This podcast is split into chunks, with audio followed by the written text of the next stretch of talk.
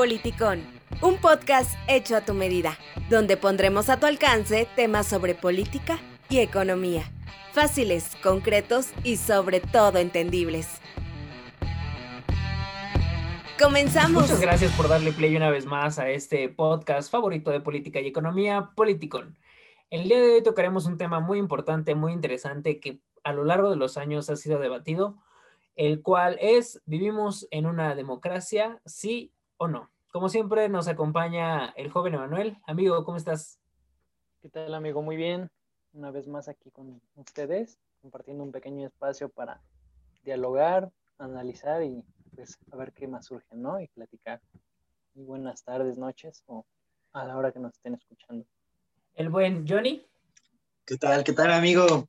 Pues aquí contra la emoción y la verdad es un tema muy, muy interesante, lo cual vengo con todas las ganas de debatir, aunque tengan la razón, voy a intentar siempre llevarles contra con ciertas ideas que den a lo largo de este capítulo.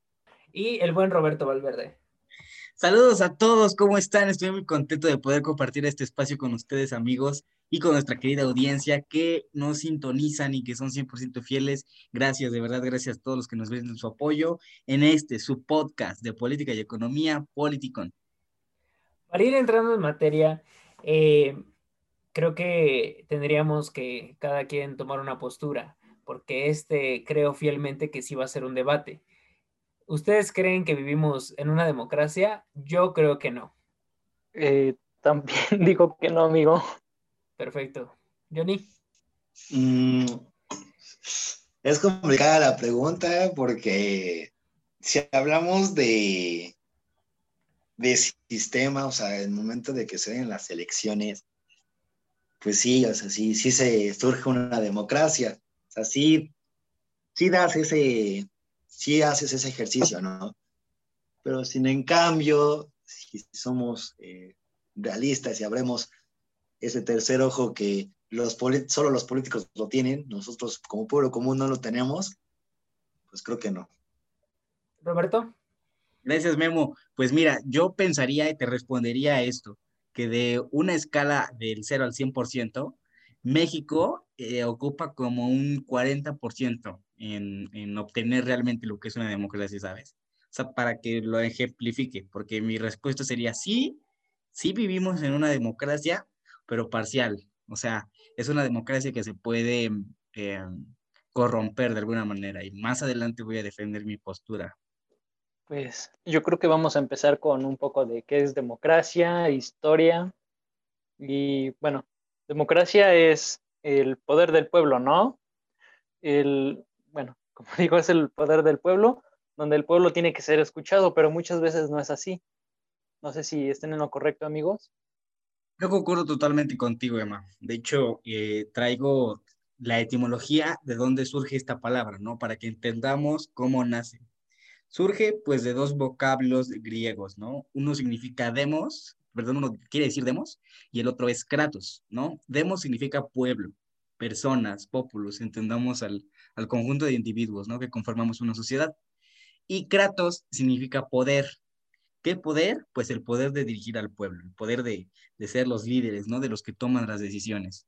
Entonces, eh, pues democracia, efectivamente, como dices, Emanuel, si nos vamos al lado histórico, como comentabas en un inicio, quiere decir que el poder radica en el pueblo, las decisiones las toma el pueblo, ¿no? ¿Qué opinas, mi querido Johnny, acerca de, de este concepto de democracia? Sí, amigo, pues estás en lo correcto. Bueno, ambos están en lo correcto. Esta etimología es muy bien dada.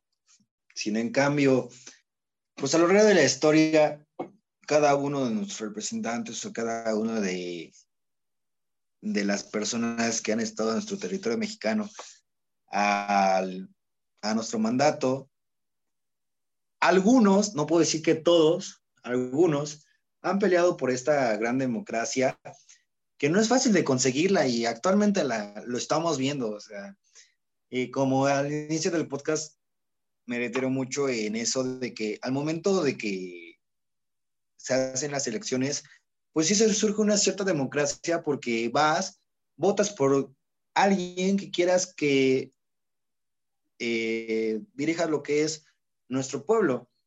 Sin en cambio, después de eso, pues ya se hace muy, muy, eh, ¿cómo te puedo decir la palabra correcta? Este, muy vulnerante nuestra democracia, ya que con lo que usted lo acaba de decir es el poder del pueblo. Y ahorita, y háganse esa pregunta, o sea, actualmente, ¿con qué poder se sienten ante eh, en nuestro territorio? O sea, yo salgo a lo que es a, a la calle y no me siento con ningún poder, o sea, sin en cambio me siento bajo de alguien que es el propio gobierno. Entonces, sí es como algo complicado. Sin en cambio, esta democracia es muy luchada. Eh, les agradezco mucho a todas las personas que a lo largo de la historia lucharon por ese, ese, ese idealismo que es la democracia. Y lamentablemente, pues algunos la han corrompido. Precisamente esa es una de las cosas eh, más importantes que yo quiero enfatizar para poder ir argumentando que no creo que vivamos en una democracia. Eh, ¿Por qué creo que no vivamos en una democracia? Porque la democracia en sí es una forma de gobierno. Eh, debería de ser tomada como una forma de gobierno y no solamente como el derecho constitucional de ir y votar y que nos representa quien haya obtenido la mayoría. Porque muchas veces cuando pensamos en democracia, lo primero que se nos viene a la mente es el derecho a votar. Cuando pues no debería de ser solamente esa la limitante, ¿no? Al contrario, eh, como bien decía Johnny, la misma etimología de la palabra como tal, democracia, es el poder del pueblo. Y después de las elecciones, el pueblo en realidad no tiene ningún poder real sobre la forma en la que hace política en su país. Eh, concentrémonos en, México. Eh, para entender la, democracia en México tendríamos que entender que hace solo apenas 20 años vivimos un cambio verdaderamente democrático. Obviamente el del 2018 fue un ejercicio de la democracia total, pero eh, después de largos años muchos años del régimen de el PRI, la dictadura perfecta, a la cual le, le, decía Vargas Llosa, pues solamente 20 años antes pudimos vivir una democracia estable, pudimos saber lo que era una democracia. Y para, aunque nos duela a muchos y aunque les duela a muchos, muchas personas que están en contra del PRI pero Salinas de Gortari fue la persona que creó el Instituto Federal Electoral, aunque no nos guste. Sí, amigo, concuerdo contigo. Por, bueno, porque se supone que en México la democracia se, se llega desde la Constitución, ¿no? Desde la Constitución de 1917, y ya posteriormente se le va dando este voto, ya en 1953, ¿sí? Este, se le da el voto a las mujeres, ¿no? Pero bueno, yo aquí eh, contradigo algo, o bueno, de lo que me puse a investigar, que todos estamos de acuerdo que democracia es el poder del pueblo, ¿no? Pero ¿qué pasa en, en la antigua Grecia? El pueblo no eran también esclavos, eran mujeres también, y no se les daba el derecho a voto. Entonces, este, ¿eso es una verdadera democracia? No sé quién me pueda contestar esa pregunta o quién tenga algo. Acá, si me permiten, me gustaría meter mi cuchara. Yo creo que sí, Emma, como tú dices, la democracia en esencia es lo que acabamos de mencionar hace rato, ¿no? Que es darle al pueblo esa, esa, esa manera de elegir a sus representantes. Pero ¿qué pasa? Que con el paso de la historia, con el paso de la evolución humana, ¿no? De este proceso igual de globalización y todo lo que conlleva, yo creo que el concepto de democracia va adquiriendo más acepciones, como por ejemplo, ya hablas de una democracia donde la ciudadanía debe de estar educada, ¿por qué? Porque se van a tratar temas, o sea, si tú realmente vives en sociedad, ¿no? Que es lo que se supone que es lo, que estamos haciendo, eh, pues debes de estar informado, ¿no? Debes de saber sobre economía, debes de saber sobre finanzas, debes de saber sobre política, debes de conocer e investigar a los candidatos, lo que platicábamos en capítulos anteriores, para realmente decir que la democracia se está ejerciendo de la manera correcta. O sea, eso es lo que se espera, ¿no? Yo creo. Ya en la actualidad, hablando de, lo, el tiempo que estamos viviendo, este, hasta ahorita, como bien decías también, Emma, Eh, las mujeres en México votan en el 53, ¿no? En 1953, bajo la administración de Ruiz Cortines. Entonces, eh, nos damos cuenta cómo pues ha ido evolucionando, ¿no? El artículo 34 de la Constitución, amigos, disculpen, es que ya saben que estuve de derecho y, y sí voy a, a, tener que sacar pues la ley para ver que verdaderamente, de acuerdo a mi postura, siento que sí vivimos en una democracia parcial, como yo le, como yo le llamo, ¿no? Entonces, el 34 constitucional nos dice que este, cuál es la calidad de, los ciudadanos mexicanos. Y ahí tenemos otra, eh, otra acepción de la que yo les quiero hablar, que va inserta, ¿no? Adentro de lo que es la democracia, que solamente va a ser aplicable para quién, para los ciudadanos. Entonces ya tenemos como que otra limitante para nuestra actualidad, ¿no, Emma? Como tú bien decías, ¿qué pasó con los esclavos? ¿Qué pasó con las mujeres? Bueno, pues en el 53, antes de esa fecha, se consideraba ciudadanos mexicanos a los varones, a los hombres. Sale nada más del sexo masculino. Eran los que se consideraban ciudadanos y además podían votar. Los demás, pues no eran ciudadanos, solamente eh, vivían ahí, ¿no? En el país y así. Ya ahorita son ciudadanos la mujer y el varón, ¿no? Que habiendo cumplido 18 años, dice el 34 constitucional, y además tienen un modo honesto de vivir. Ahí como que no me gusta tanto porque la ley pues es como, como que te lo deja abierto, ¿no? ¿Qué es para ustedes un modo honesto de vivir, ¿no? Y si todos los, los ciudadanos cumplimos con esa calidad de, de, de mexicanos, ¿no? De, de, ser ciudadanos y que pertenecemos a esta, a esta nación pero pues yo creo que se refiere a que estos derechos políticos, electorales, llegas a perderlos cuando cometes un delito. No sé si aquí me puede apoyar mi, mi amigo Johnny, que es más de, del área de lo penal. Pero pues, ¿cómo ves, Johnny? Este, lo que yo digo, ten, tengo razón, o sea, realmente este, agregado de llevar un modo honesto de vivir hace referencia a que estos derechos este, políticos electorales los puedes perder al momento de delinquir.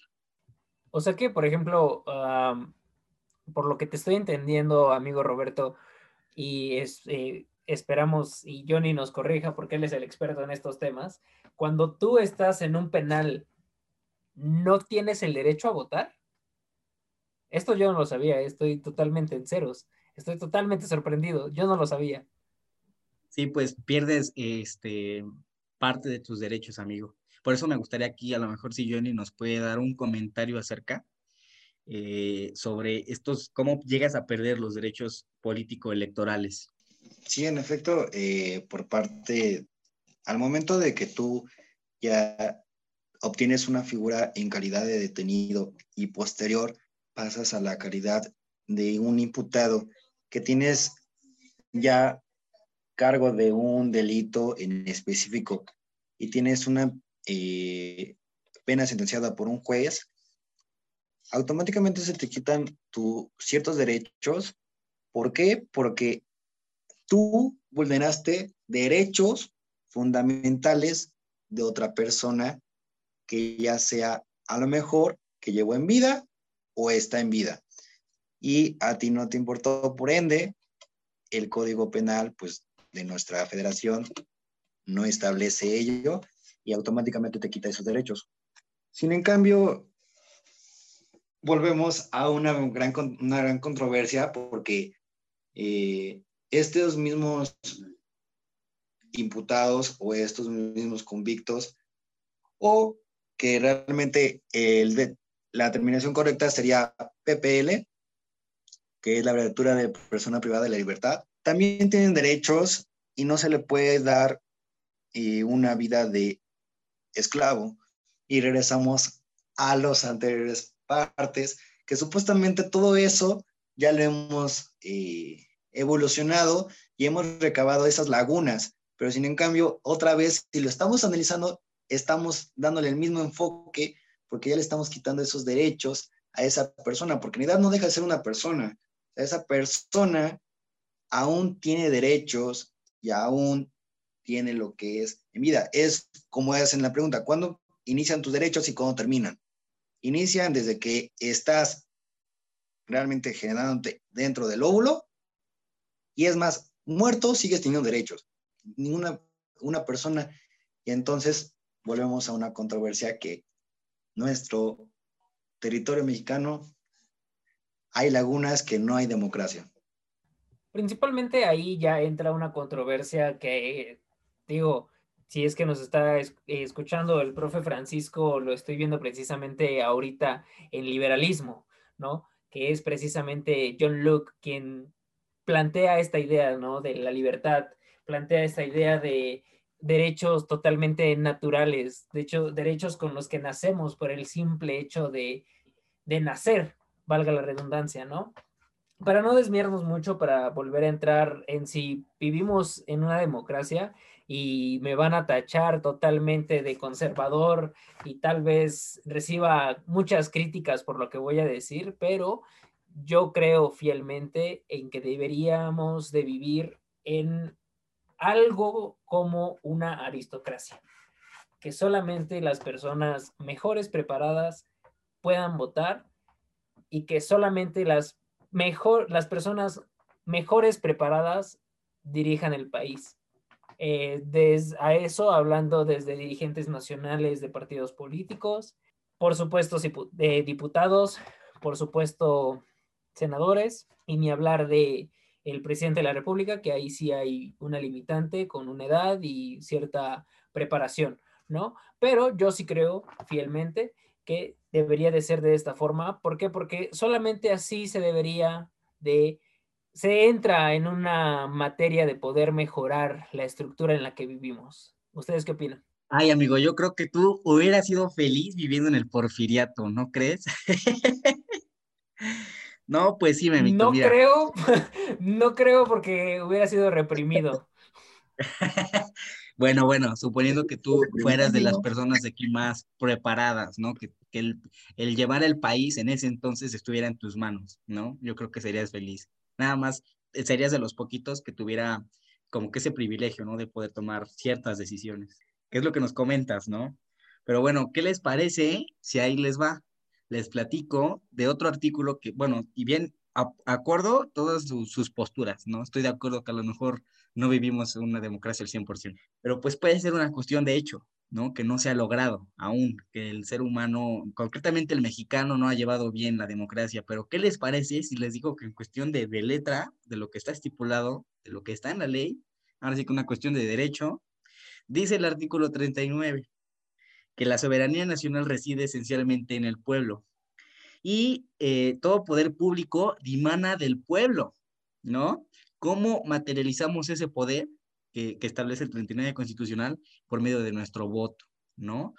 Eh, es una democracia representativa, acuérdense, no es una democracia directa porque no se está involucrando directamente al pueblo mexicano con las decisiones más importantes del país, sino que nosotros escogemos ¿no? Eh, depositamos este poder que nosotros tenemos a eh, terceros, que van a ser estas personas encargadas de llevar la administración de nuestro país, ¿no? Que se dividen en, ya sabemos, poder legislativo, ejecutivo y judicial. Pero pues como ven, ahí tenemos otro artículo dentro de nuestra constitución, que es nuestra máxima ley, que dice que sí somos una democracia. Entonces, pues no sé, aquí que hable quien guste, ¿qué opina? Sí, la verdad es muy interesante eh, hablando en la constitución y la verdad la Constitución es muy bonita al momento que la lees, te lo dice con rosas, ¿no? Y te sientes halagado como ciudadano en el territorio mexicano. Sin embargo, un día eh, en una clase de, Derecho Constitucional me dijeron lo siguiente, que al momento que tú lees la Constitución y te da derechos este mismo, esta misma Constitución, hay una, hay algo ambiguo que es lo siguiente, que el gobierno sí tiene el derecho, o sea, tú tienes el derecho de ciertas cosas, sin en cambio, el gobierno no tiene la obligación de dártelo. O sea, en ningún momento se estipula que él tiene la obligación. Tú tienes el derecho, pero no él, él no tiene la obligación de dártelo. O sea, tú tienes el derecho de hacer el ejercicio de la democracia. Sin en cambio, él no está obligado a que tú lo hagas. O sea, o a que él te haga una democracia. O sea, en ningún momento, igual es como derecho a la vida, pero en ningún momento él está obligado a darte ese, ese derecho. O sea, tú tienes el momento de dar el derecho a que estudies, pero él no está obligado. O sea, él no te va a llevar a la escuelita y obligarte a estudiar. Él tú tienes derecho a una vivienda, pero él no te va a dar la casa. Entonces, es una parte que la cuestión es muy bonita, la verdad, cuando la crearon, realmente se hicieron una magnífica idea, sino en cambio los políticos lo leen de otra manera y nos afectan más a nosotros los ciudadanos, al pueblo, claro. Es lo que puedo decir. Pues eh, yo voy a hablar de dos cosas. Primero voy a contestar a, lo que había dicho Memo de la aristocracia, eh, de que habías mencionado dos cosas, amigo, de que las personas más calificadas tienen que estar en los poderes más altos, ¿no? Y que las personas eh, más igual calificadas son las únicas que tienen el derecho a voto. Pero creo que aquí todos como ciudadanos necesitamos ese derecho a voto y todos como ciudadanos tenemos que este, estudiar, ¿no? E informarnos. Creo que no solamente porque tengas así este, más privilegios de tener más, eh, una mejor vida o más estudios, creo que tendrás que tener ese derecho, sino que es derecho y obligación de todos ejercerlo. Y otra cosa es que, sí, amigo, estoy Ah, en lo correcto de que las personas más calificadas tienen que estar en los poderes más altos, porque, bueno, una vez estaba yo viendo unos videos de una conferencia que decía que el día que llegue un científico a la política es cuando va a cambiar todo, ¿no? Ya son ideas, pues, de cada quien, pero pues se podría decir que son las personas mejores calificadas podría prestarse a muchas malinterpretaciones el hecho de que yo haya dicho que solamente las personas mejores preparadas puedan ejercer un derecho al voto. Con mejores preparadas no quiero decir que tengan acceso a mejor educación, porque ahí entraríamos en un mar de cosas, eh, cuestiones sociales, el buen, eh, la buena distribución de la riqueza de un país. No, yo no, yo no me enfoqué o no quise decir, no me refería a personas que estén mejor preparadas intelectualmente, sino que tengan mayor capacidad de poder ejercer ese derecho. Es decir, eh, citando, si no mal me equivoco, a Rousseau, Rousseau decía que aquella persona que siempre dependa del gobierno nunca va a tener, nunca va a poder ejercer bien su derecho al voto. ¿Qué nos quieren decir en esta, eh, en esta cita que estoy dando? que si yo soy beneficiario de algún programa social, de algún programa del gobierno, obviamente por mi conveniencia voy a seguir votando por ese gobierno que me lo está dando, por ese partido, por ese candidato, por mi conveniencia. A eso me refiero, con mejores preparados, a que tengan mayores capacidades de poder decidir, no académicamente, porque obviamente yo no entiendo muchas cosas de la política, en el 2018 yo traté de empalmarme de cosas de lo que decían los candidatos y, todas sus propuestas, pero el 20% de las propuestas de cada candidato no la entendía por muchas cuestiones. Entonces, ahí primero eh, no me gustaría que eso se, se malinterpretara. Todos obviamente pueden y deben tener derecho al voto siempre, pero obviamente sí me refería más a eh, personas mejores preparadas dentro del gobierno. Dentro del gobierno, porque por ejemplo, ahorita para las elecciones dentro de unos meses, en junio de este año, hay miles de candidatos, actores, unos que son luchadores, ni siquiera conocemos sus caras o sus nombres, entonces es ahí donde no me parece totalmente justo y donde no debería de ejercerse ahí la democracia. Fíjate que eh, ahorita lo que estás diciendo, creo que si entramos en un problema en esa parte, porque ¿cuántas personas no son beneficiadas ahorita, ¿no? Por el gobierno actual con dinero. Entonces ahí, pues, ahí entra ese problema que dices, ¿no? De que no pueden ejercer completamente a, sus capacidades este derecho a voto, porque se van a seguir viendo convencidas o tienen esa necesidad de seguir recibiendo dinero. Es precisamente por eso que aplaudo eh, el hecho de que el presidente de la República, Andrés Manuel López Obrador, haya hecho constitucional la, mm, la pensión hacia personas mayores, el programa 68 y más, porque ya no depende de un gobierno. Ese 68 y más lo creó, si no me equivoco, Peña Nieto. Empezó con Enrique Peña Nieto y Andrés Manuel López Obrador lo retoma y lo hace constitucional, es decir, para que una persona que entre al gobierno no lo pueda quitar. Es un programa que obviamente beneficia a la población, totalmente necesario, pero ya no va a depender de un candidato. Ese es mi argumento. No debemos de casarnos con candidatos y ni siquiera casarnos con partidos políticos. Debemos de casarnos con formas de gobernar, con gobiernos, porque nos están gobernando a nosotros. Nosotros somos los gobernados. Entonces es ahí donde celebro y donde entra el beneficio de, por ejemplo, el dinero que les dan a eh, jóvenes construyendo el futuro. Y unas y otras y otras y muchas otras, eh, otro dinero, beneficios, entre comillas, que dependen totalmente del gobierno. Y es ahí donde una persona no podría ser crítica al 100% de ejercer su derecho al voto.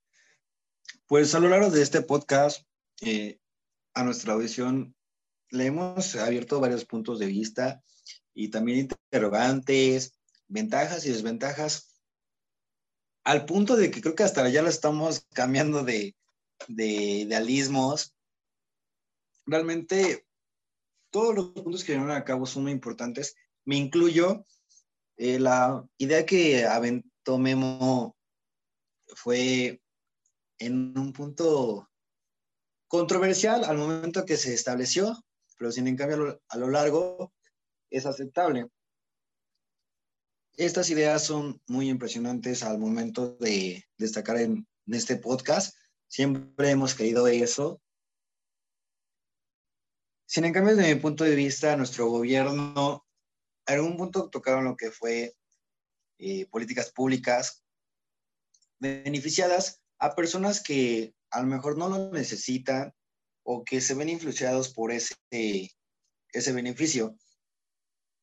Sin en cambio, a lo largo de toda la historia siempre ha sido así. Y para que modifiquemos todo ese ámbito político, se debería de dar, eh, para iniciar, un, tengas un grupo de personas con el mismo idealismo, una persona, aunque tengas ese idealismo, no lo puedes hacer. Siempre tienes que tener un conjunto para que tengan el mismo idealismo y hagan ciertos movimientos que impacten a nuestra sociedad y así obtengas cambios en el aspecto que ahorita estamos tocando, la política. Y abrieron dos campos que fueron ventajas y desventajas de la democracia. Esta democracia eh, se ha visto mm, violentada o... ¿Cómo se, sí, violentada a lo largo de nuestros, nuestros gobernadores. A lo que quiero llegar es que como ciudadano, si queremos cambiar este tipo de idealismo o este tipo de desventajas de la parte de la democracia, no basta con tener eh, ideas, es también con actos, pero pues también no es el imposible en nuestro territorio mexicano. Bueno, yo para concluir eh, mi opinión, eh, y regresar a la postura de lo que es el, el, título del podcast, de si vivimos en una democracia o no, yo lo podría dejar a medias. ¿Por qué? Porque, bueno, tenemos entendido que a partir del año 2000, este, México como tal se le considera una democracia, ¿no? Y ya, pues, en 2018 vino este auge, ¿no? Democrático con Andrés Manuel pero, ¿por qué digo a medias? Porque para que haya una democracia eh, totalmente se necesitan elecciones limpias, transparentes y competitivas, ¿no? Lo cual muchas veces se transforma a fraude en México. Y eh, para eso eh, una democracia plena en otros países no llega a, una, a unas alianzas de partidos políticos, ¿no? Viendo por, por lo que más les conviene a cada uno. Hay fraudes electorales, eh, también corrupción por parte de gobiernos, siempre a conveniencia de cada, de cada uno, ¿no? Y cada partido. Entonces no lo podría dejar una democracia a medias y regresaría a este tema, a, este, a esta frase que dijo, que es la dictadura perfecta que dijo Memo. Por, por eso mismo, ¿no? Porque se compran votos y no se ejerce una democracia plena y también no se respetan a las minorías, que es, es algo muy importante que se tiene que hacer y las minorías no son respetadas acá en, en México, tal vez porque somos muy y hasta el punto conservadores y apenas en 2018 ganó un presidente de izquierda. Y eh, otra cosa es este proyecto que habíamos dicho de jóvenes construyendo el futuro, de estos incentivos económicos. Eh, creo que el análisis va a estar en, el tema que dijo Memo, de, de si las personas van a votar por el partido o el gobierno actual que les está dando este incentivo económico ¿Por qué? Porque es a su conveniencia de las personas, ¿no? En este caso son jóvenes de preparatoria menores de 18 años que para las siguientes elecciones van a tener este, este voto, ¿no? Entonces, eh, creo que el, verdadero, el verdadero análisis va a estar en si van a votar por este partido actual del presidente que es Morena o van a ejercer completamente este, un análisis de por quién votar. Perfecto, amigos. Pues bueno, si me permiten, me gustaría dar mi comentario de cierre. Yo creo que sí vivimos en una democracia, como ya he comentado en, minutos anteriores. En la ley establece que vivimos en una democracia. Sin embargo, existen varios parámetros que perjudican que ese sistema político se llegue a concretar. ¿Sale? Ok. En primer lugar, chicos, tenemos que eh, esta democracia representativa a la que nosotros pertenecemos, como bien dicen ustedes, tiene deficiencias, es, es corrompible. Y sí, estoy totalmente de acuerdo con sus posturas. Sin embargo, muchachos, yo creo que se puede rescatar, ¿no? Se puede rescatar porque los ciudadanos mexicanos, ciudadana, ciudadano, en ti está la responsabilidad de ejercer esa democracia, que este sistema se perfeccione, como lo que estamos haciendo aquí en Politicón esto que estamos haciendo, amigos, pues quieran o no, es un ejercicio democrático. Estamos reuniéndonos cuatro individuos con calidad de ciudadanos, que tenemos una identificación oficial que puede avalar esa, esa calidad de, de ciudadanía, con el permiso de, del gobierno para poder emitir nuestro voto, ¿no? Ya sea a favor o en contra de, de alguna política pública o eh, concretamente de algún candidato, ¿no? Pero pues saben qué chicos, yo creo que la democracia pues es un trabajo obviamente de todos, porque pues es donde, donde reside el poder realmente, donde se origina el poder. Y ya para concluir, me gustaría ejemplificar un caso en concreto que sucedió en el mundo, en Holanda. Eh, se llevó un ejercicio democrático muy, pues muy llamativo, a mi parecer, porque los ciudadanos estaban inconformes, eh, de, se los cuento súper rápido, por el aumento del precio de las gasolinas. Entonces, ¿qué hizo la ciudadanía? Pararon los automóviles, no ocuparon automóviles ese día. Y este, todos anduvieron a sus trabajos y a donde tenían que ir en bicicleta. Eso fue un ejercicio democrático. ¿Por qué? Porque pues, las personas de esa manera expresan al gobierno su descontento por el aumento del precio de, algún insumo, ¿no? Que es esencial para, para la ciudadanía. Entonces, pues yo creo que está en nuestras manos, ¿no? Que vamos a reflexionar sí tenemos que ser una, una nación eh, culta, que, que, sepa de, de, lo que se está hablando al momento, ¿no? Y, de cuál es su contexto y su, y su, realidad social. Como bien decía Memo, no vamos a dejar eh, las decisiones importantes en manos de quien sea. Y con eso concluyo. Muchísimas gracias a los tres. Eh, nos dan increíbles conclusiones Obviamente, ya saben, a cada uno de las personas que nos están escuchando, cabe en ustedes la conclusión más importante. Es responsabilidad de ustedes. Nosotros solamente les exportamos nuestras ideas.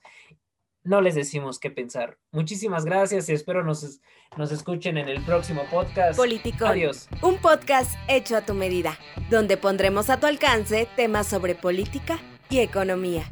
Fáciles, concretos y sobre todo entendibles.